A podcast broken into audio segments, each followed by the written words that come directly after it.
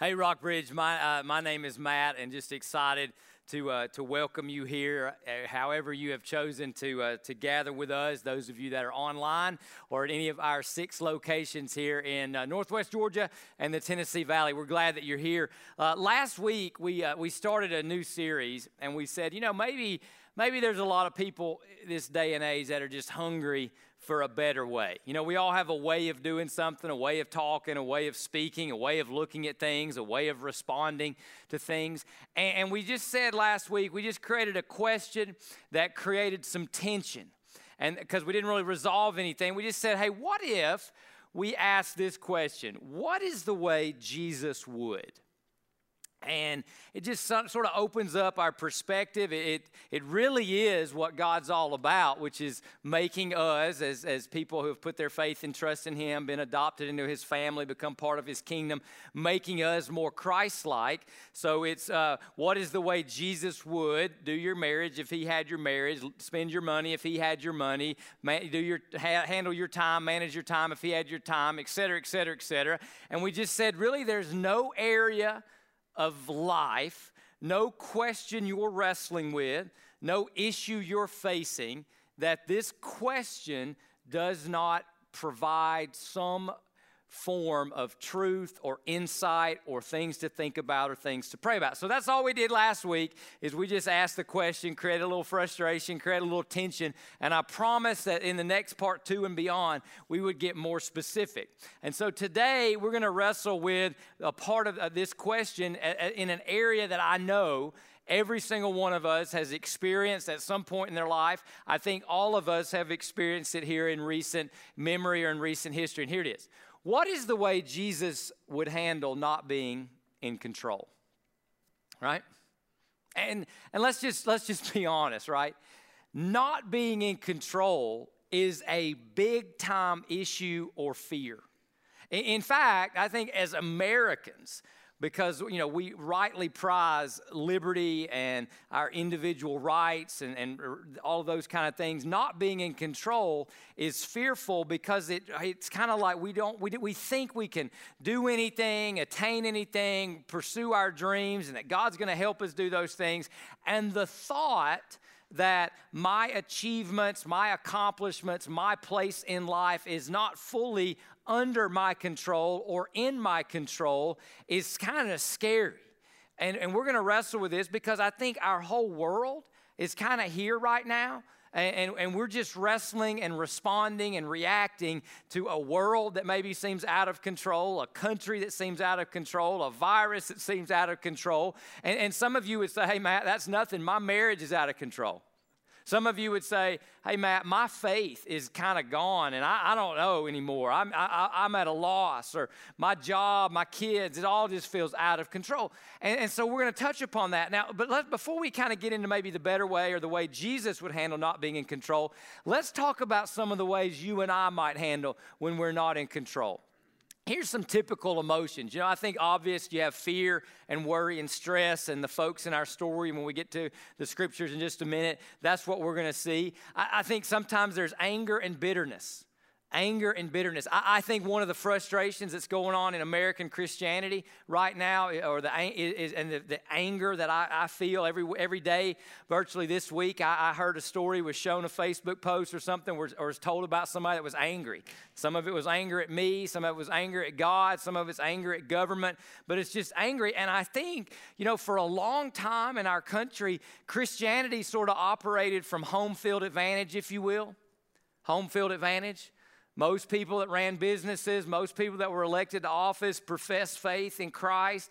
And, and now it just sort of seems like Christianity, we're, we're the visiting team in, in, in America. And so there's a loss of control that's come into the Christian psyche. And so you got a lot of Christians who are showing these emotions. And I just want to lay over those emotions. What is the way Jesus would handle not being in control? And then, you know, we sometimes we attempt to regain control. And if we can't control all of that, we'll we'll control what we can control, which is maybe our house or our car or our clothes or our Instagram. And so we'll just shrink down, but we'll control what we can control. Sometimes we'll seek relief, and often that relief is unhealthy. That's when we go and we do things like uh, we try drugs or we get into, you know, sexual addiction or uh, illicit fantasies and things of that nature, or we become workaholics because maybe I can control my work environment, or, or, or we become obsessed with a sport or obsessed with PlayStation or Xbox or uh, fantasy football because right there, at least I'm in control? And so that's just some typical ways that we respond when we're not in control. And so, what about Jesus when he, he experienced the, the issue of not being in control? And what does Jesus offer for us? And there's a very uh, insightful description of Jesus that he gives of himself in Matthew's gospel, Matthew chapter 11. Uh, uh, he says this He says, Hey, come to me. So there's an invitation. All you who are weary and burdened, and, and weariness and burden is this feeling that, man, I'm just not in control, right? And he goes, I'll give you rest. Now, I just want you to take this promise and put it on top of these typical emotions that you and I would profess to feel or exhibit when we're not in control. And we start to see hey, maybe we're not doing things the Jesus way. And he goes on, he says, Take up my yoke. And here's, here's the invitation to be a student of Jesus, an apprentice of Jesus, a disciple of Jesus. Learn from me because I am lowly and humble in heart, and you will find rest for your souls. Here it is For my yoke is easy, and my burden is light. And so that notion of rest, that notion of, you know, just easy when we're walking in the way of Jesus after when we're weary and burdened that there's a better way to handle not being in control. Now, let's go back. Some of this is typical because the world we live in is broken. Some of this is going to, all of us are going to have these thoughts, have these emotions to some degree because the world is broken, because we're broken. We need a Savior. We need a God who, that we can follow, that God that we can trust in. So for me, the telltale sign that I am doing or handling, not being in control in an unhealthy way is disproportionate emotion. Disproportionate emotion. Have you ever said, I just can't talk about that right now? That's disproportionate. Have you ever just ever looked at someone or even yourself at your anger and then said, Man, am I this upset about that? Or, or has your wife said, or your husband said, or your small group said, you know, hey, if you zoom out, that's really not that big a deal. And, and, there's this disproportionate anger, frustration, cynicism, bitterness that comes out of us. Uh, you know, sometimes it comes out at inopportune moments. Sometimes, you know, we go through the day and we smile, but inside we're reeling. And when we can let our guards down, it's our families that get the disproportionate frustration or anger, that get the, the shortness, the harshness, and all those kinds of things. And so we're open now, maybe, to a better way. Okay, Matt, you know, we have all been through, we're in periods of time, seasons of times when we're not in control, and, and, and we've tried it our way. Uh, what is the better way? What is the better way? Well, there's this. There's a couple of stories we're going to look at, but our main story is going to be from Matthew's Gospel, Matthew chapter eight. Kind of a familiar story. Jesus and the disciples get in a boat, and there's a storm and all that kind of stuff. And, and we're just going to watch Jesus, and then we're going to watch his interaction with his disciples, and we're going to learn from that and see if we can't learn the way of Jesus, of how we might handle, how we might respond when we're not in control. So here we go. Uh, this comes right after a bunch of people have left Jesus. They, they came to him, he said some things they didn't like, so they walked away from Jesus. And then he comes to his disciples and he says, I'm getting into the boat, and they followed him. And that, that's physically they followed him like a trail guide or a tour guide, but it's really uh, paradigmatic of what it means to be a Christ follower. I'm going to follow Jesus. And they're disciples, which means they're learning from Jesus. So, in the midst of this boat, they go out in the Sea of Galilee, it says, suddenly something happened.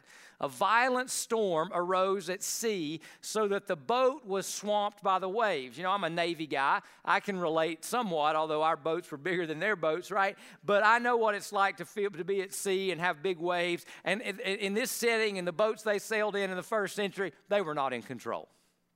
They were not in control. The storm was in control. And then here's the craziest little phrase but Jesus kept sleeping. Jesus kept sleeping. And, and I'm thinking about that, I'm like, that, that, that's got to tell us something. So, why everybody else is awake, everybody else is scared to death of the storm, but Jesus kept sleeping? And it shows us that Jesus was a man just like you and I. He's also God. We'll talk about that. So, but it says something because when you sleep, you're not in control. You ever thought about that? I mean, the world still revolves when you and I sleep. Have you ever thought about this? God, when He gave you and I a biology, He wired us to need to sleep. And it's a biological reminder of a theological truth that we'll unpack and we'll discover. And so the disciples came and woke Jesus up and they said, Hey, Lord, save us, we're going to die. And it strikes me that one of the first things that gets challenged when life or you and I are not in control is how we look at God and what we ask of God. So, so here, here's the question I just throw out here. When life is sort of interrupted or disrupted, or your plans are interrupted, or your dreams are interrupted, or your day is interrupted, or your, your agenda for the next five years of your life is disrupted, meaning you're not in control, when that storm comes, then who is God? Who is God? Because I, think there's a common narrative that says God is supposed to prevent that stuff and when that stuff comes along he's supposed to minimize it and or remove it as quickly as possible and the temptation that you and I will have when we're not in control is to start to view God in this way that maybe God is indifferent, He doesn't care. Maybe God is incapable and he just doesn't have the ability. Or maybe God is something less than he really is. Maybe God is just something less than he really is. I mean, we could probably all, and this may, this may be some of your stories, but we could probably all tell a story of someone we know that walked away from God because they went through a storm they didn't think they should have to go through. They thought God should have, God could have, and God ought to have, and God didn't, or at least God didn't the way they thought He should have or expected Him to, and so they bailed on God. We could probably also, and, and some of you, that may be your story. I, I, I, was a young pastor, 27 years old, some, one of the first members of Rockbridge Community Church. I had terminal cancer. And for about 30 days straight, I was in the hospital. And I saw what that, that thing does to people. And I remember one day I came home and I told Beth, I said, Beth, I don't believe in God anymore. And look at what I do for a living. And thank God I got a wife and I borrowed her faith for about 25 minutes and, and, and, and I got back and I got okay. But I, I, we know what it's like to think, man, God, couldn't you, shouldn't you, oughtn't you? Come on, God. But let's just pause on that for just a minute. And let's look at some things about Jesus, who is God, although he's sleeping, so he's a man too. But let's look at some things about Jesus that just pop up in this story. I'll share three with you. The first one is this He's in the boat too. So Jesus is actually with us in it, it being the season the storm when you're not in control. And, and, what's uh, remarkable about that is when we study the history of religions and faiths around the world, there is no account of, a, of any of the gods, the mythical gods, the God, the great you know, heads of all the religious faiths in the world. There's no account of a God actually getting into the boat with people going through life with all its storms, with all its ups and downs. In fact, the author of Hebrews says it this way He calls Jesus the high priest, another name for Jesus, another one of his titles. But he says, This high priest of ours understands our weaknesses, for he faced the same testings we do. He felt what it was like to not be in control. He was tempted to fear, to stress, to worry. he was tempted like you and I, tested like you and I. And it says, importantly so, for what his mission was to die for us, it says, yet he did not sin. And, and, so now I know, you know, we can say, well, yeah, he's God and he's man. And there's this mysterious thing that we get introduced to that church fathers of old defined as the hypostatic union which is this mysterious joining of two natures, the divine and human, in the one person of Jesus. So, what Matthew, when he's telling us this story, at least this part of the story, is highlighting is the human aspect of Jesus that he was in a situation where he was not in control and he was sleeping because he was a human being and human beings require sleep. But the fact that he was able to sleep when he was not in control tells us something about how Jesus was looking at the storm or experiencing the storm that was different than his disciples. Remember, we all have a way of doing stuff, right? And so, why is it that the 12 disciples are shaken in their boots, are afraid, are scared to death, are questioning Jesus, and yet Jesus is sleeping? Because the way they're looking at it is different. So, back to our question what is the way Jesus would handle not being in control? The second thing the story illustrates about Jesus then is that he's not stressed or worried about it. He's not stressed or worried about it. A lot of us have so normalized fear worry, anxiety, and stress that we don't think there's anything wrong with it. That we don't think God's going to do anything about it. That it's just sort of the way I am, the way it is, and the way the world works, and the way everybody makes me feel. That's a lie from Satan. We got to start questioning our worry. We got to start questioning our fear. We got to start questioning our stress. We got to start questioning our anxiety and say, could I be looking at my storm, my it, in the wrong way, and the way I'm looking at it is producing stress when the way Jesus looks at it lets him sleep right through it? We just got to ask. And if we ask that, and I told you last week, we have to go through this whole series with humility. If we go through this whole series without humility, we'll get nothing out of it. And so we're, we, if we come to this point and we have humility, then we hear Jesus' invitation that we read earlier, which is learn from me. The way I want to show you to live is easy and light, and the burden is such. So let's pause now.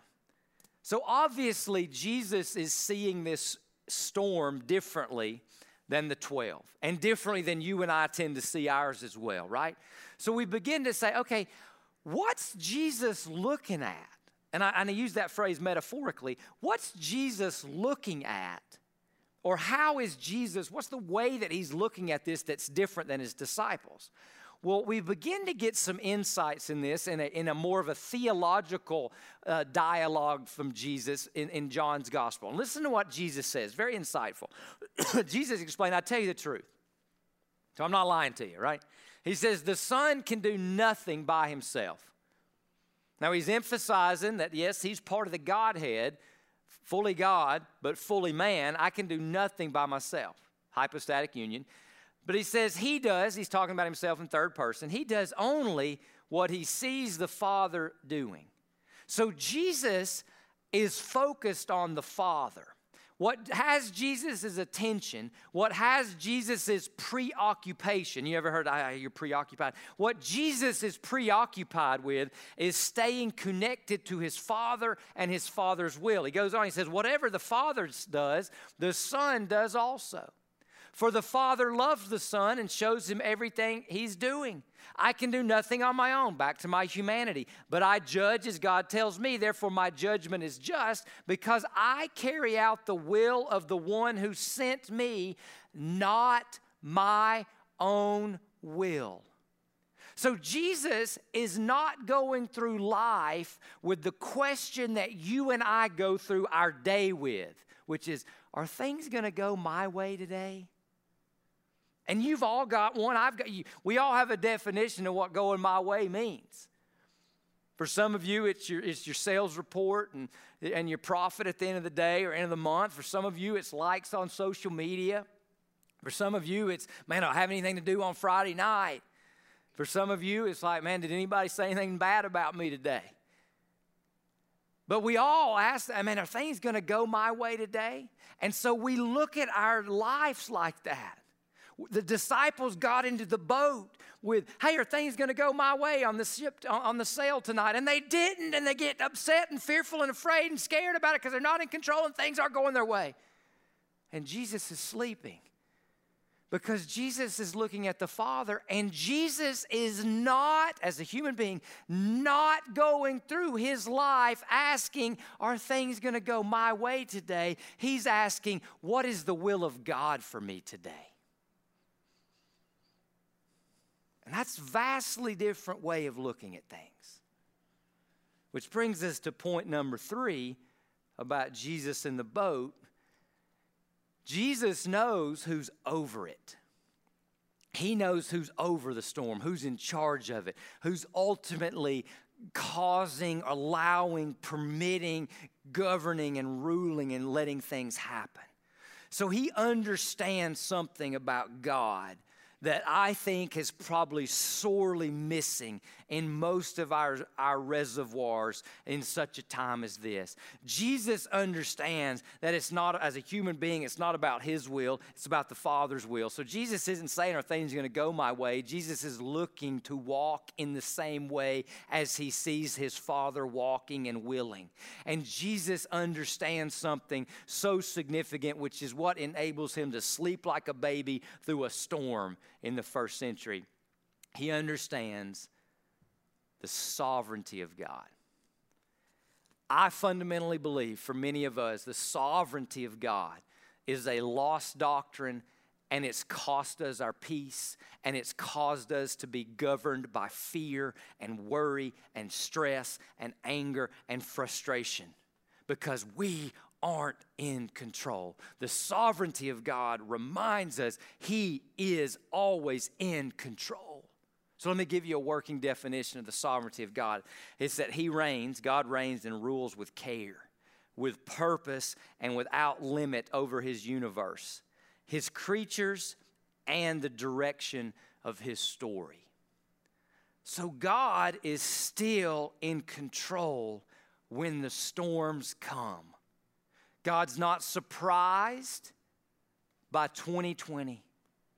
God's not surprised by a virus that emerged from China. God's not surprised by a storm that popped up in the first century in the Sea of Galilee. Not surprised. I started walking with Jesus when I was eight years old. I did not learn about, I, I did not, I, I had head knowledge, I didn't have heart knowledge. I didn't have experiential knowledge. I didn't understand the sovereignty of God till my wife got leukemia. So, what I want to invite us to do just for a minute, I think we need to plunge deep, deep into the sovereignty of God. I think we need to really embrace it and understand it. If not, if not, then whatever it is for you, whatever storm is brewing, whatever has you feeling like things are, you are, life is, the country is out, uh, the world is out of control. If you aren't anchored into the sovereignty of God, then you will be nothing more than tossed to and fro in the storms of life. So let's plunge deep into the sovereignty of God. Let me read Romans 13 1. Let everyone submit to the governing authorities, since there is no authority except from God. Let me read that again. So there's no authority except from God. That includes Nero in the first century, it includes every president of the United States of America. And the authorities that exist are instituted by God. So I say this when that hits us, we praise you, God, that all authority belongs to you. We praise you, God. Doesn't mean necessarily we agree with everybody that's in authority, but we're not doubting who's the ultimate authority. So we don't lose our minds when our guy doesn't win an election. We don't lose our faith because the direction of government. We rest in the sovereignty of God. Another one. This is from Isaiah. Remember the former things, those of long ago. I am God, there's no other. I am God, there is none like me. I make known the end from the beginning, from ancient times, and what is still to come. And I say, My purpose will stand, and I will do all that I please. So, God, we praise you that your plans and your purposes stand. And God's plans and God's purposes are not threatened by anything you are going through your, God's plans and God's purposes are not threatened by the current state of affairs. He is still sovereign over them. He's sleeping in the boat, right? So we praise you, God, for that. Ephesians 1 he exercised his, this uh, power in Christ by raising him from the dead and seating him at his right hand in the heavens, far above every ruler and authority, power and dominion, and every title given. Jesus is the, the top not only in this age, but also in the one to come. And he subjected everything under his feet and appointed him, Jesus, as head over everything for the church. So we say, King Jesus, we marvel at the extent of your dominion and your reign. We marvel at it. We're amazed by it, we're in awe of it. From the Song of Mary, Luke 1 He has performed mighty deeds with his arm. He has scattered those who are proud in their inmost thoughts. He has brought down rulers from their thrones, but has lifted up the humble. And so we say, God, we confess our hope is in your might and by your grace because you lift up the humble.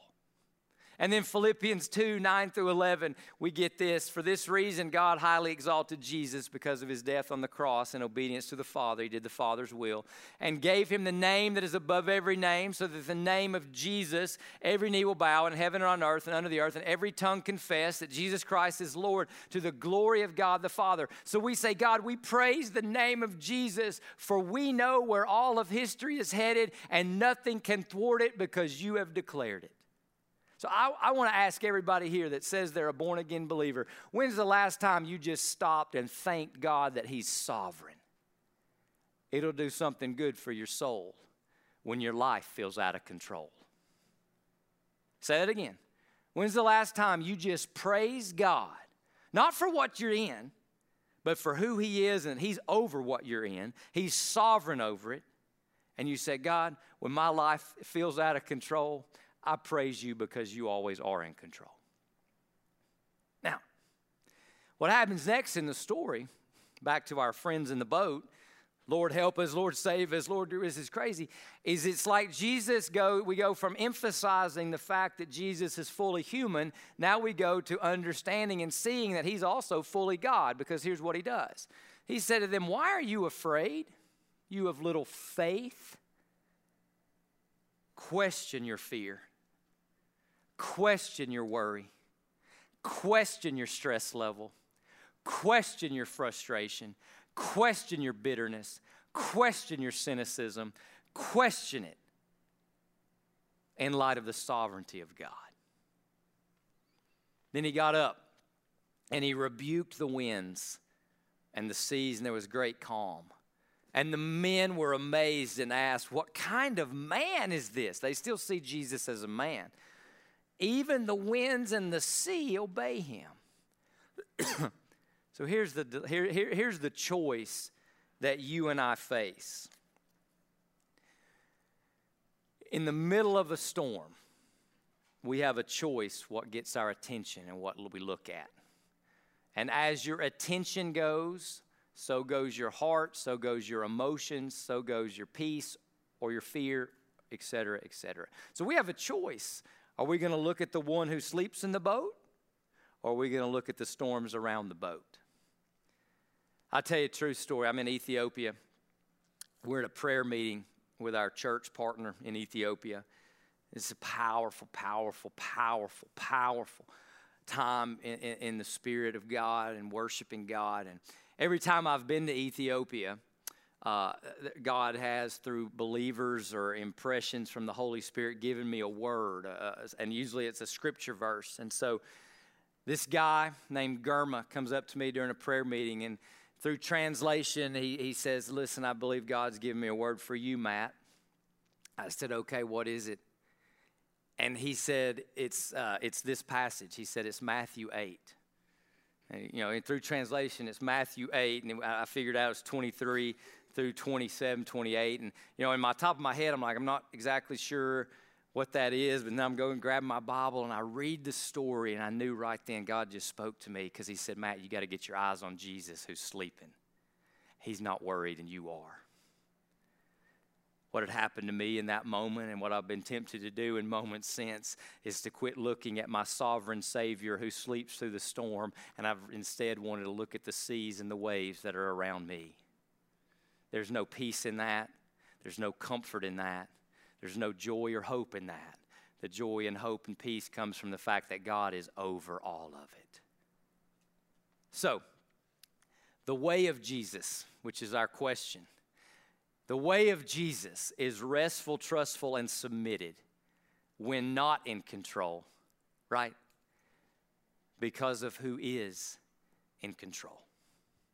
That's the way of Jesus. Now, what I thought was interesting is Jesus lived this out. Remember, he experienced everything you and I experienced, so he experienced feeling out of control. So we go further into his life and we get to the point where he's going to be arrested and tried and crucified and buried.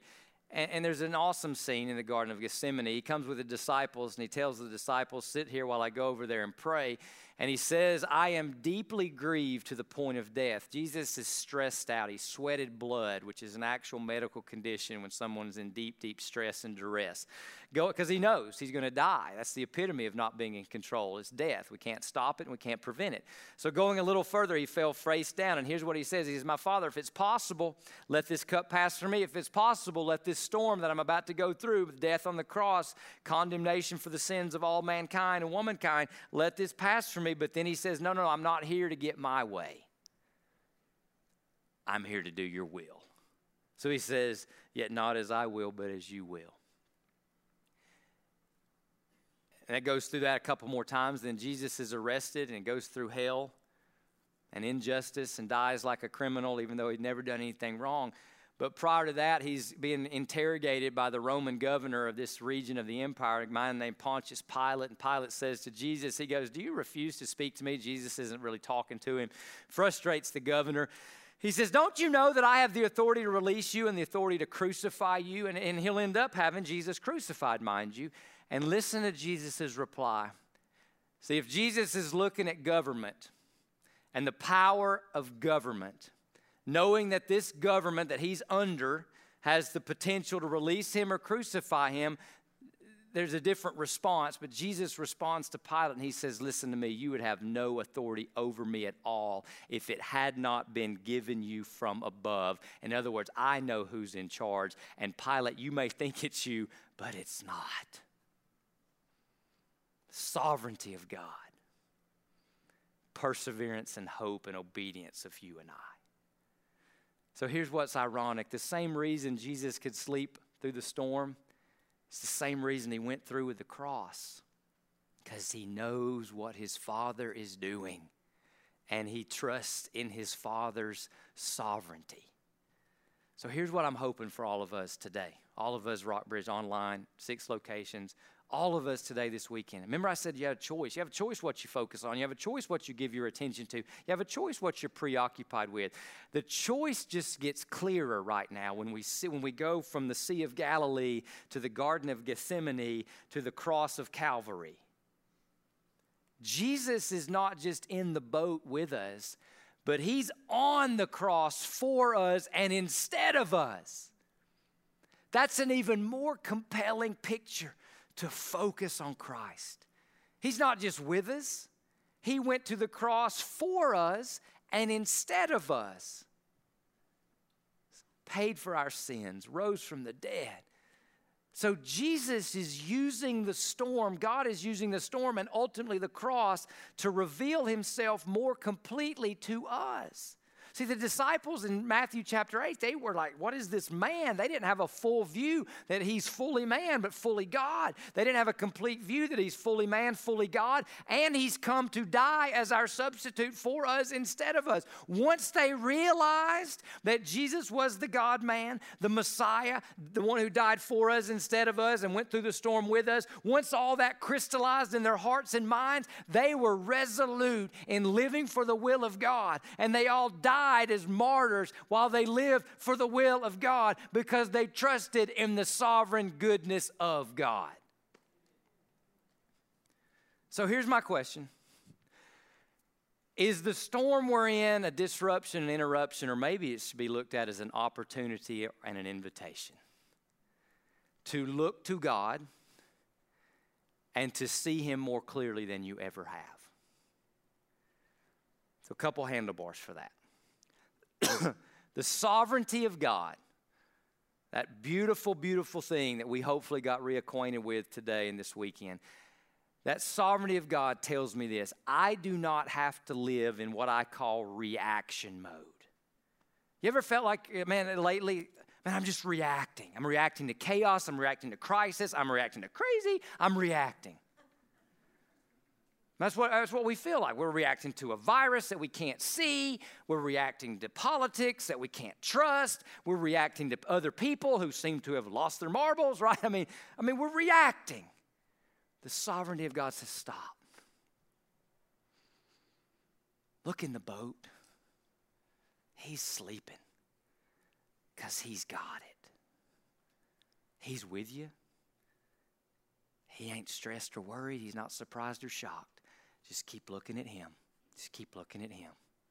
Keep looking at Him. So let's get out of reaction mode.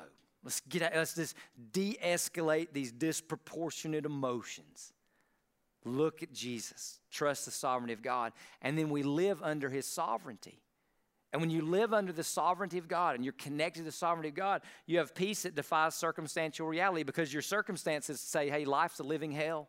Your circumstances say everything is out of control. Your circumstances say crazy. Your circumstances say chaos. Your circumstances say confusion. But because you are connected and watching the sleeping Savior who's sovereign over it all, you have a peace that nobody can explain. And they're like, Why are you so peaceful? Because I'm not looking at the storm, I'm looking at the Savior. You live under His sovereignty with unshakable hope no matter what, because you know no matter what, God's purposes will not be thwarted. His purposes will stand. You know who wins in the end.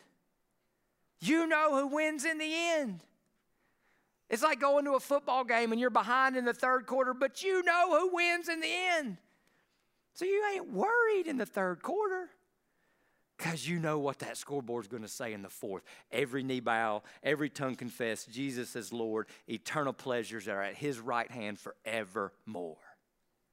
And then you live under his sovereignty with the intent and the corresponding action to join him in what he's doing right now. God is sovereign and God is working right now. God is, did not stop working in 2020. God did not stop working because a pandemic emerged. God did not stop working during recession. God did not stop working when you got that diagnosis. God did not stop working when your business and your job got caught, got cut. He is still sovereign over it and he's working and he invites us to join him. I share with you four things God's doing always in history until He comes back. Four things. And you should pray. I encourage you to pray. Talk about it. Which one of these four things is God inviting me to join Him in? And I'll tell you my answer. It's usually all four of them. Here they are. He's calling people to repent and be saved. He's always inviting people for repentance. As a Christian, your posture my posture is always one of repentance. Every day, confession and repentance, coming back to grace, coming back to the cross. God's always doing that. Hadn't stopped. Has not stopped, church. There's still lost people that matter to God.